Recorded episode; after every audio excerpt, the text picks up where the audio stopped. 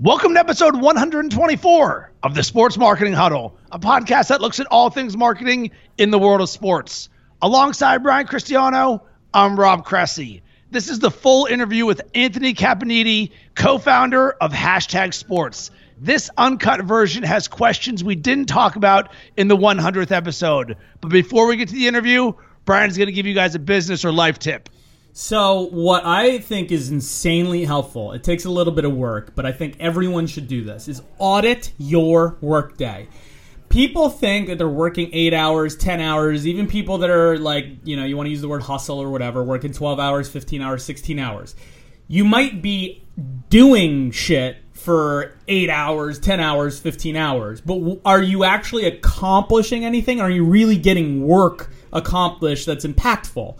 Most likely not. And honestly, from what I've seen, I have my employees do this from time to time. I've done it. I've, I've told friends to do it, people I know. And most people, when they genuinely do a day audit, they realize that they're maybe only have like 40% efficiency. Like 50, 60% of the time is either on nonsense tasks or they're not actually doing work which is insane. So if you're working an eight hour day, you're actually only doing stuff for four hours that's impactful. What a waste, right? So people are working 12 hours, 14 hours, stressing themselves out, but only actually putting in six, seven, eight hours of work. What's the point? You could have just put in a full work day, had the rest of your day to yourself if that's what you wanted, and be way less stressed. Or you can work a real 15 hours. Like, I do it, you know, you do it like 12 hours, 14, 15, 16, like actual hours of getting shit done. You're getting stuff which most people would do in four or five days done in one day. It's insanely impactful. So, what you need to do is you literally need to have a spreadsheet or a piece of paper and it's hard. There's some apps that do this too but i like writing it down where literally you write down the time that you start something you write down what it was then you move on to the next thing and everything. Like oh i went on facebook and i checked this and you put the time down and you have a timer and you keep going you keep going you keep going. Do it for a week. Add up all the time from stuff that's really like actually impactful like doing good stuff add up the time of stuff that's not impactful or just distracting, and then add up the time that like is just responding to people's like emails about like unrelated things that are irrelevant, and watch how little time you actually do productive stuff. It's crazy. I 100% agree. So, for the freelance and consulting work that I've done, I've written down every single project and every single hour, every single day that I've ever worked. One, as a safeguard in case anyone's ever like, what in the world did you actually do for us? I'm like, I can tell you actually every single second. And then two, you're right. You would not believe how hard it is to get four actual hours of client work done. If you're billing those people for that client, my name is on the line. So if I'm saying I'm giving you four hours a day, I'm giving you four actual hours a day. Well, guess what? Once you take out all the bull crap that you deal with on a regular basis, you're like, oh shit, it's noon already. I still got to get four more hours in here. It is difficult and it really makes makes you accountable. And I think that's the number one thing is you become accountable to your time. And the more accountable you are to your time, the more you're going to get done. Because when you're just browsing on Facebook, you're like, I could have just gotten 20 minutes of work done there. It's, and you start understanding. It's amazing how much time people waste in a day. And once you realize and you audit yourself and then you change it, it is a game changer. Absolute game changer. Now, time for the interview. Anthony, thanks so much for uh, joining us on the 100th episode of the Sports Marketing Huddle. Uh, thanks for having me, guys. Absolutely. Really so, excited. Anthony Cap- Caponiti is the co founder of Hashtag Sports. And listen, you have some really interesting and good insights deep into consumer habits in the marketplace. Dive into some of the things that you've seen over 2016 and maybe some of the trends that you're seeing that'll likely track into 2017. Sure. Um, you know, of course, the first thing that comes to mind when you think about sport um, as it relates to linear television and, and viewing of content is sports is consumed live. Um, other than award shows, there there is no other content type um, that's consumed in you know at that rate, you know, not almost almost 100 percent. Um, so it, it's it's king in that area. But at the same time, there's there's shifting media habits as you alluded to. Um, we know that people are moving from linear television to OTT, and we've seen numbers in the big headlines about companies with a couple initials in their name um, that are losing subscribers, and it, it's clearly a trend. Um, but when when you look at that and you see the emergence of new media companies, um, and of course OTT being a place that people are consuming content, there's a couple things that come to mind. and I find this particularly interesting um, on a macro level. When you look at demographics, everybody talks about cord cutters. I think something that gets lost in conversation and bucketed in is there's cord cutters and there's actually nevers. Um, nevers are typically going to be a Gen Zer, um, or I like to really bucket in the young millennials and Gen Zers and call them the connected generation. Um, but many of them are never. They've actually never had a cable subscription. They've never watched linear television in that way. Um, so their mindset is completely different, of course, and they're a different beast in terms of their consumption habits. And that's a problem for large sports uh, television networks like an ESPN. I mean, you have to reach them in a very different way, of course. Um, and the other is looking at some of the demos and, and how they're adopting OTT, and people think oh well if somebody's watching um, you know through live streaming or ott service that means automatically a cord cutter. That's actually not true.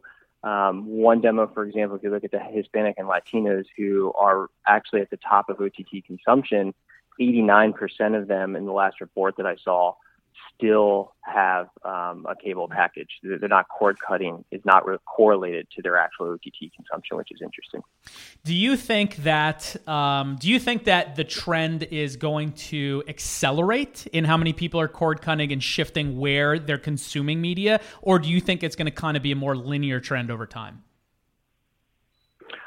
Uh, that's a good question. I mean, again, I think when when you point to Hispanic and Latinos, for example, um, and then you couple that with another, you know, non-white demographic, um, you know, like like African Americans, for example, that's 25% of the overall uh, population. I think the reality is it is shifting.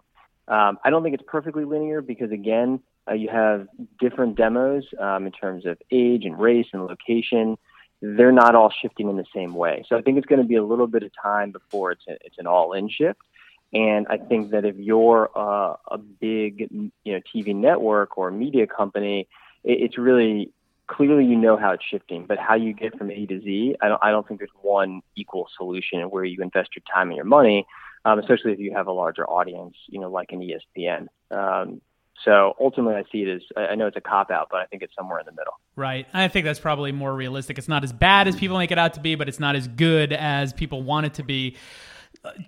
Jumping off of that um, as far as brands are concerned right they're trying to figure out like where are they putting their marketing dollar? Where is the attention going? Where how are we going to plan our, our media budgets? And you know they're diving into different areas and some are being more conservative and staying on the more linear side.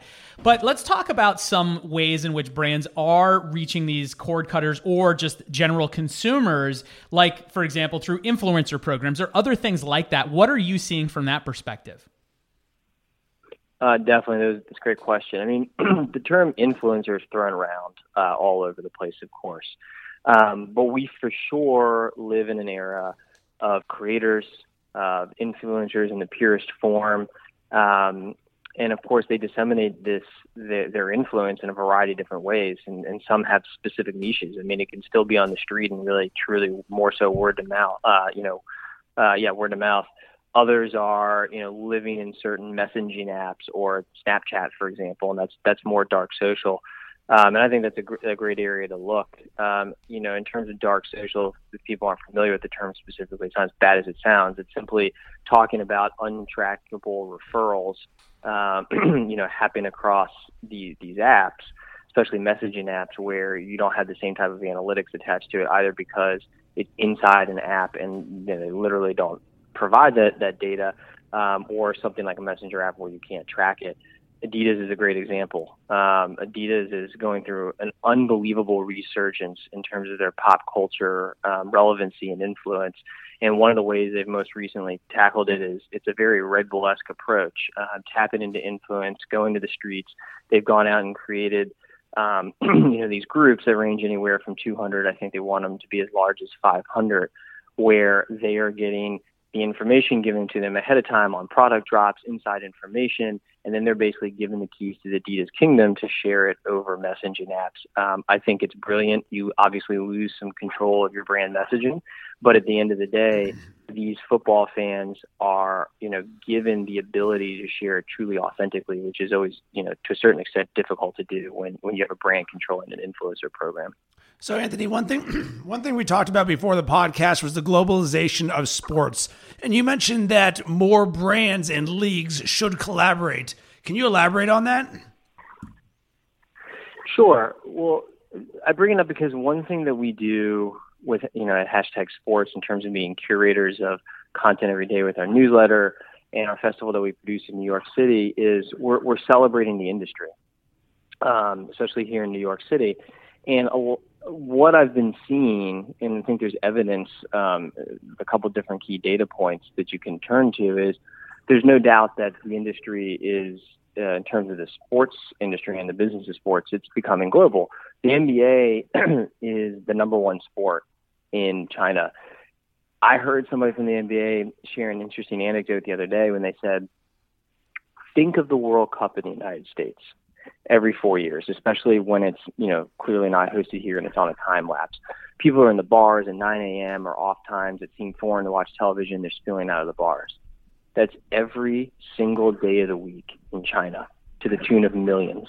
The Chinese are watching an NBA game that could be, you know, the Dallas Mavericks versus the Utah Jazz, and it could have no playoff implica- implications.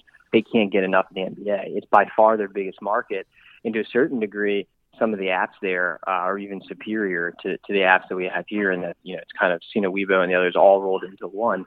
Um, so it's clear that the industry is being globalized, and I think ter- what I mean in terms of collaboration is you know look at look at Major League Baseball being so smart uh, with their early adoption of live streaming and creating a business within a business, a tech company, and BAMTech, um, and then the NHL turning to BAMTech to you know to run what they're doing on digital and social.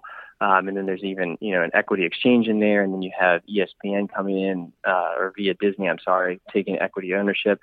So the leagues, I think, other than the NFL, which is clearly in many ways number one domestically, I think it's smart and wise for them to look to one another and say, hey, listen, we have these huge outside influences like the Premier League coming in and creating fans um, of a sport, for example, in soccer that's growing wildly and that threatens to take our, our TV audience or you know our audience uh, on which is emerging via, via live streaming on social platforms away from us as much as us competing against the NFL, you know, or the NBA or vice versa. Well, awesome, Anthony. We really appreciate your insight. We're super excited to have you on the 100th episode of the Sports Marketing Huddle. Have an awesome day, my friend. Thanks, guys. Appreciate it. Thank, Thank you. you.